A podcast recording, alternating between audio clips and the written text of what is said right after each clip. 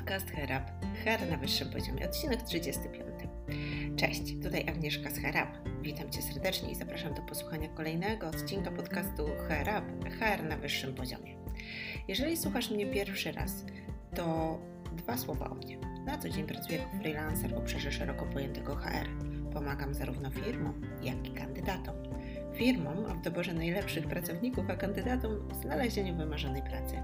Więcej o mnie możesz znaleźć na moim profilu na LinkedInie bądź na Instagramie. Zachęcam Cię również do subskrypcji mojego podcastu na Twoim ulubionym kanale. Dzięki temu nie ominie Cię żaden odcinek. A dzisiaj porozmawiamy o offboardingu. To co? Jesteś gotowy? Zaczynamy!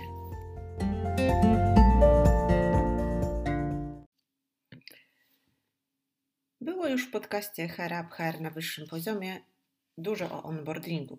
Myślę, że nie jeden raz poruszaliśmy ten temat. A więc teraz pora, aby porozmawiać o offboardingu. A co dokładnie dowiesz się z dzisiejszego odcinka? Dzisiaj przybliżę Ci w kilku słowach, co to jest offboarding, jak powinien przebiegać dobrze przygotowany proces offboardingu, opowiem Ci o syndromie ocalonego oraz zastanowimy się, czy można w ogóle przeprowadzić offboarding zdalnie. Opowiem Ci też o tym, jaką książkę polecam Ci na październikowe wieczory.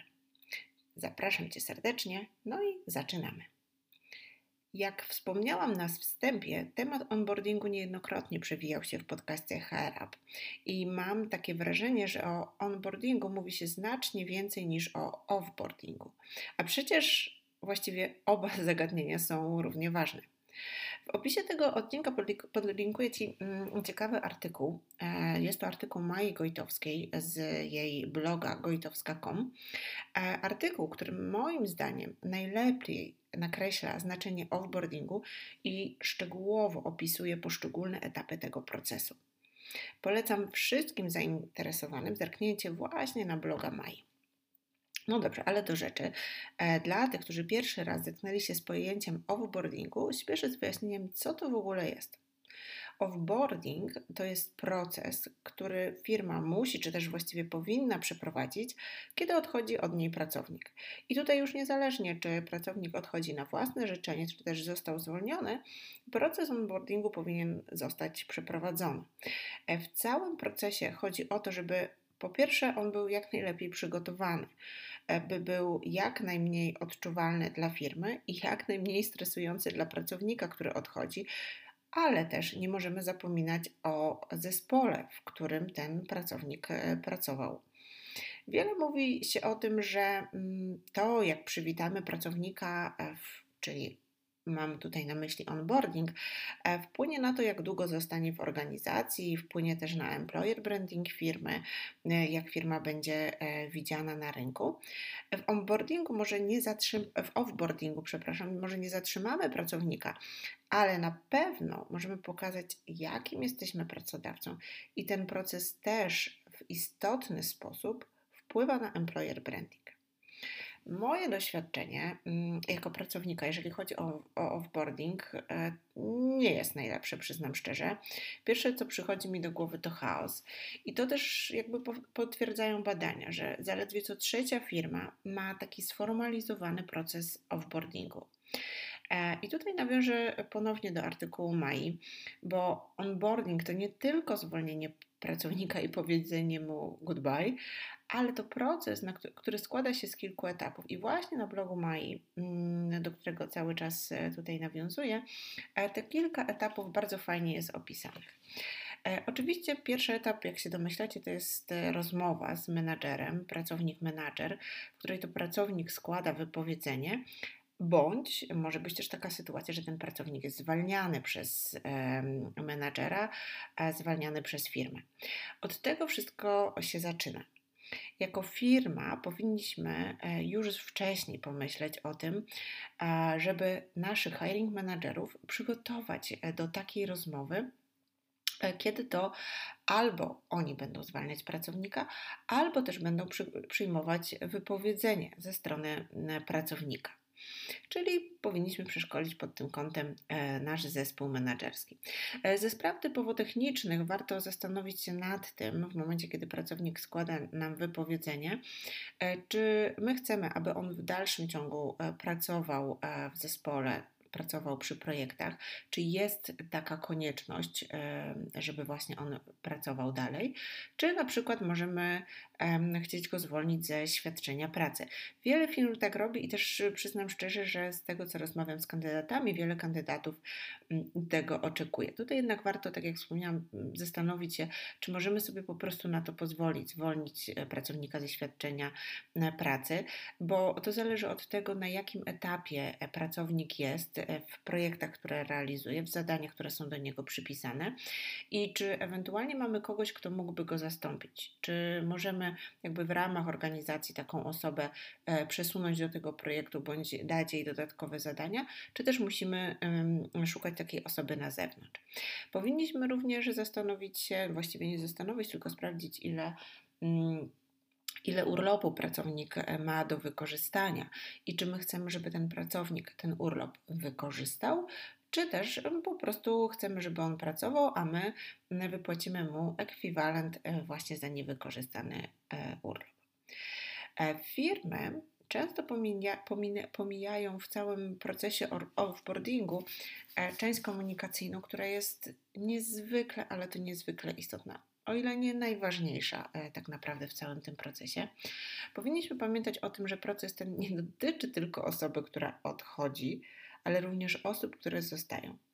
To one tymczasowo, bądź też zdarza się, że na stałe, przejmują obowiązki odchodzącego pracownika. Jeżeli to jest przejęcie tymczasowe, to też te osoby będą wprowadzały nową osobę na miejsce osoby odchodzącej. I tutaj takim jeszcze bardziej istotnym elementem komunikacji, ten, ten element komunikacji staje się jeszcze bardziej istotny w momencie, kiedy my mamy zwolnienia masowe. Firmy skupiają się na tych osobach, które odchodzą, proponują im wsparcie, udział w programie outplacementowym, czy jakieś odprawy, dodatkowe szkolenia, a zapominają o tych osobach, które zostają. I często jest tak, że takie zwolnienia są bardzo stresujące właśnie dla tych osób, które w firmie zostają. Mają one tak zwany syndrom ocalonego. Zjawisko to przejawia się właśnie poprzez taki bardzo, ale to bardzo wysoki poziom stresu, niepewność co do swojej przyszłości, no bo pracownicy zastanawiają się po prostu, czy na przykład nie będzie kolejnej fali zwolnień, e, myślą często, że może niedługo i oni będą zwolnieni. Mogą też, zdarzają się takie osoby, które mają poczucie winy, przez ich głowy, głowę przechodzą e, myśli w stylu, dlaczego on został zwolniony, a nie ja. Dlatego właśnie należy zadbać o właściwą i jasną komunikację do zespołu, czyli nie skupiamy się tylko i wyłącznie na osobie, która odchodzi. Oczywiście z nią też e, ta komunikacja jest ważna, ale nie zapominamy o tych osobach, które zostają. E, na ile możemy, powinniśmy poinformować e, zespół e, o tym, dlaczego rozstajemy się z daną osobą bądź z danymi osobami, o tym, do kiedy ta osoba odchodząca będzie w firmie, kto przejmie jej obowiązki i czy to przejęcie tych obowiązków będzie czasowe czy na stałe, jak będzie przekazywał proces przekazywania tych obowiązków, jak długo ten proces będzie trwał i oczywiście też istotna informacja z perspektywy zespołu, czy na miejsce tej osoby będzie poszukiwana nowa osoba, czy też na przykład planowana jest jakaś rekrutacja wewnętrzna, przesunięcie wewnętrzne.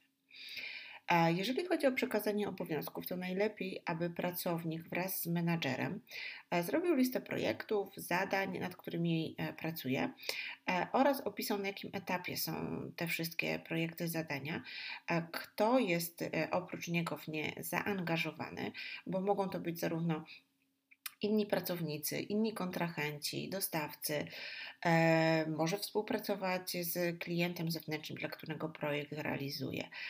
Jeżeli są jakieś dokumenty czy narzędzia, na których pracuje, istotne dla danych projektów, to również powinien um, tutaj przygotować informacje o tych narzędziach, dokumentach, jak również e, informacje o tym, jak z nich korzystać, bądź też przeszkolić osobę, która będzie go um, zastępowała e, właśnie z tego, jak jakie to są narzędzia.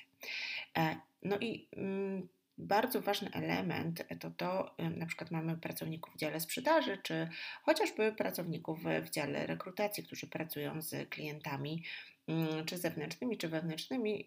Możemy się skupić na kliencie zewnętrznym.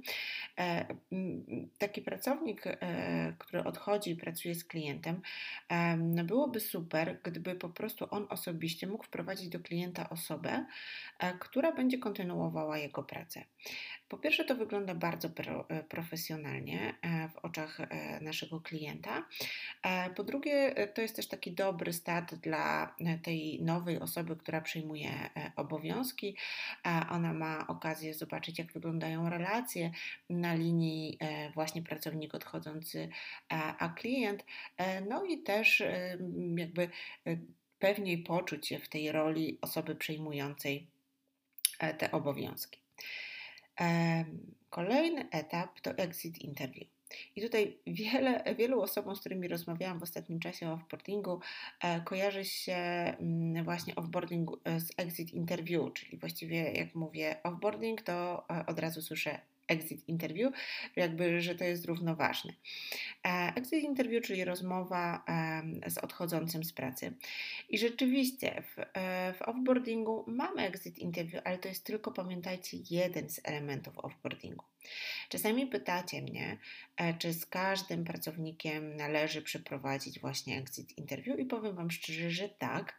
Oczywiście są takie sytuacje, kiedy bym się nad tym zastanowiła. To są jakieś pojedyncze przypadki, głównie dotyczą um, sytuacji, kiedy na przykład pracownik był zwolniony e, ze względu na jakieś przewinienia dyscyplinarne.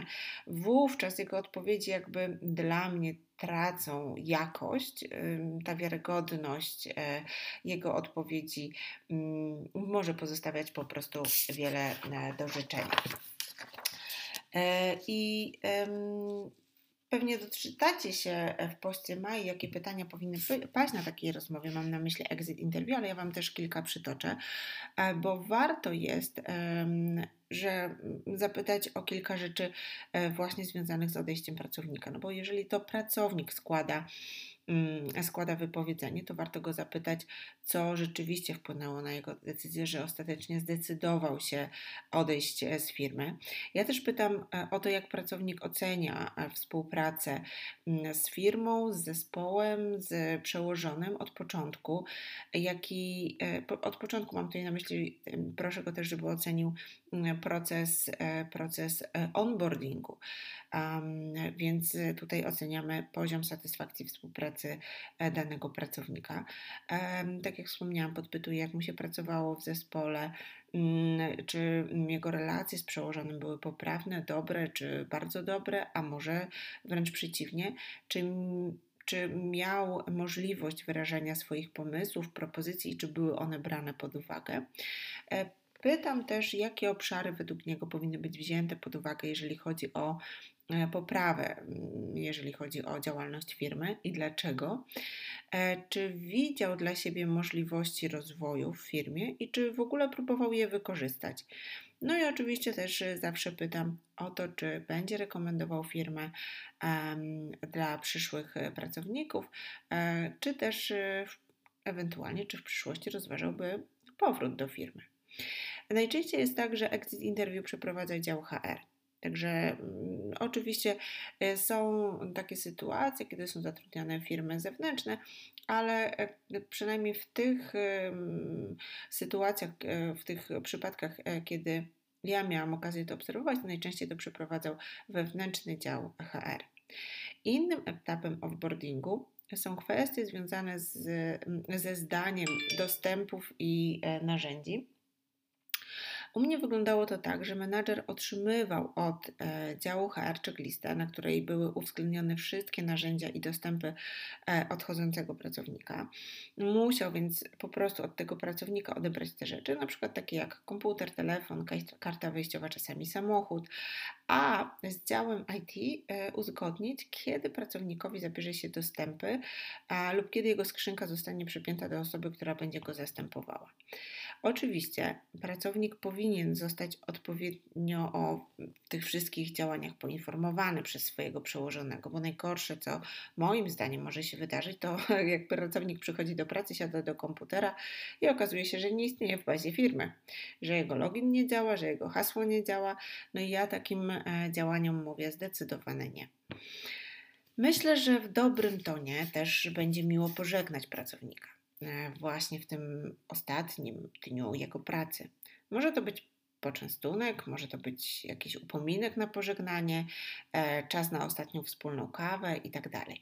Bo jak, przy, jak rozmawiamy o onboardingu, to tutaj pracownik może liczyć na szereg miłych gestów, gadżetów ze strony firmy i tak sobie myślę, że tak samo powinno być podczas offboardingu. Przecież pracownik odchodzący z firmy może a.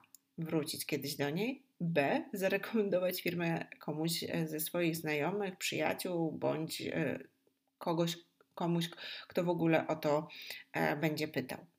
Warto pamiętać, że najlepiej zapada nam w pamięć to, co dzieje się na końcu współpracy z daną firmą. No więc myślę, że właściwie warto zrobić takie dobre wrażenie na naszym pracowniku, no bo kto wie, jak potoczą się jego, nasze losy.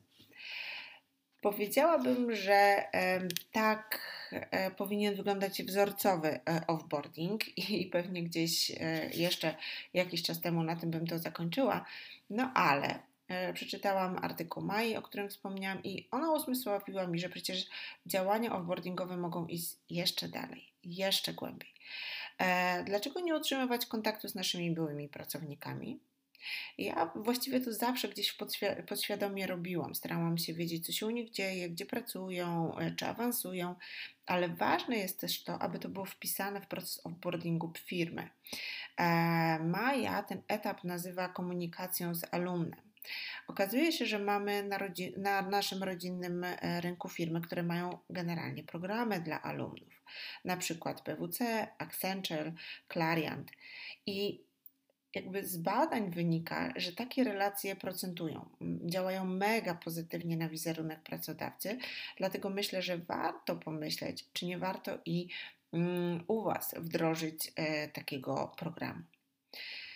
E, no i mm, pomału dochodzimy do ostatniego punktu e, naszego dzisiejszego planu, naszej dzisiejsz- naszego dzisiejszego odcinka, czyli czy offboarding można przeprowadzić zdalnie, no bo pierwsze, co przychodzi nam do głowy, to najlepiej, żeby oczywiście ten offboarding był przeprowadzony face to face, aby każdy etap rozmów czy z pracownikiem, który odchodzi, czy z pracownikami, którzy zostają, właśnie był przeprowadzony podczas takiego osobistego spotkania. Natomiast patrząc na to, jak zmieniła się w ostatnich miesiącach sytuacja, mamy coraz więcej narzędzi, które pomagają nam w tym, żeby ten offboarding po pierwsze przeprowadzić, bo uważam, że niezależnie od sytuacji offboarding powinien być przeprowadzony. No i przy przeprowadzić go oczywiście dobrze. Oczywiście ważne jest to, żebyśmy mieli odpowiednią platformę, dzięki której możemy komunikować się z pracownikiem, w której mamy dane, na podstawie których będziemy prowadzić rozmowę. Natomiast jakby abstrahując już od narzędzi, które oczywiście są istotne w tej komunikacji, dobrze, żebyśmy mieli dobrze funkcjonujący Skype, Zoom czy jeszcze jakieś inne narzędzia, ale ważne jest to, o czym mówi się na początku, kiedy pracownik zaczyna z nami pracę, jeszcze przed rozpoczęciem pracy, jeszcze takie pierwsze etapy onboardingu, czyli żeby być cały czas z pracownikiem w kontakcie. I tutaj w przypadku offboardingu dokładnie mamy to samo. Ważne jest, żeby być z pracownikiem w kontakcie i jeśli na przykład umawiamy się na Zooma, to nie przykładamy go, ponieważ coś innego nam wypadło, tylko traktujemy to na równi z innymi obowiązkami. Pokazujemy cały czas pracownikowi, że mimo, że on odchodzi, jest dla nas tak samo ważny jak inne działania, które wykonujemy. No i oczywiście ważne jest też to, żeby uprzedzić pracownika, że będziemy chcieli z nim porozmawiać, ustalić plan działania, czy też żeby po prostu poinformować go, że będziemy chcieli z nim przeprowadzić exit interview. Ważne jest też, żeby i on jakby był świadomy tego, że musi sobie zarezerwować czas, no i dobre warunki do takiej rozmowy. W dużych organizacjach wiele części offboardingu można zautomatyzować i na pewno tak sobie myślę, warto korzystać z tych narzędzi, bo skoro one są, one istnieją i mają się dobrze, to dlaczego tutaj z takich narzędzi nie korzystać? I myślę sobie, że to jest nie tylko moje zdanie, ale że jeśli pomijemy właśnie ten proces offboardingu i nie przejdziemy etapów, o których Wam wspomniałam, to w firmie może zapanować chaos. To jest też to, o czym ja Wam na początku mówiłam, że mi offboarding jakby na początku prowadził się, jakby kojarzył się z chaosem, że ktoś odchodzi, nagle są odcinane dostępy, ta osoba, nie wiem, w ciągu godziny musi się spakować i jakieś takie niefajne, niemiłe sytuacje. No i wiadomo, że to powoduje, że atmosfera w firmie może nie być najlepsza. Jeśli komunikacja firmowa szwankuje, a jeśli jej, pracy, jeśli jej nie ma, to pracownicy dopowiedzą sobie po prostu swoje. Będzie to miało naprawdę mało korzystne dla naszego wizerunku, taki mało korzystny dla naszego wizerunku oddźwięk jako pracodawca. Wiadomo, że plotki roznoszą się bardzo szybko, bardzo daleko, więc może to wyjść też poza naszą firmę. No i to tak mniej więcej to, o czym chciałam Wam opowiedzieć, jeżeli chodzi o offboarding. Jakby podsumowując, uważam, że warto jest ten proces przemyśleć, zaplanować i to nie samemu jako dział H R, ale w porozumieniu z innymi pracownikami, którzy już pewne doświadczenie w pracy w innych firmach mają i właśnie wiedzą, jak to może wyglądać, jak to może funkcjonować.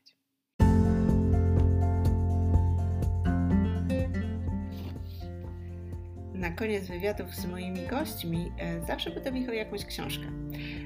Książkę, którą polecają do poczytania. Ponieważ jednak nie zawsze mam gości, a wiem, że lubicie czytać, to pomyślałam, że ja polecę parę książek. Dzisiaj to będzie książka Adama Granta, Buntownicy, kreatywni liderzy zmieniają świat. Autor w swojej książce udowadnia nam, że każdy, ale naprawdę każdy, może zwiększyć swoją kreatywność i wyjaśnia nam, w jaki sposób należy rozpoznawać okazje do zmiany, trafnie oceniać dobre pomysły i idee, przezwyciężać lęk, przezwyciężać niepewność, a także wysuwać propozycje i sugestie w taki sposób, aby one zostały wysłuchane. Co było dla mnie ciekawe, to również to, że obala przekonanie, że ludzie odnoszący sukcesy lubią ryzyko bardziej niż przeciętni ludzie. To nieprawda.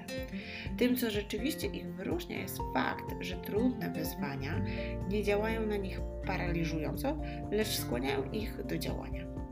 Dla mnie osobiście szczególnie interesujący był rozdział o prokrastynacji, w którym to Grant podchodzi do zagadnienia od trochę innej strony.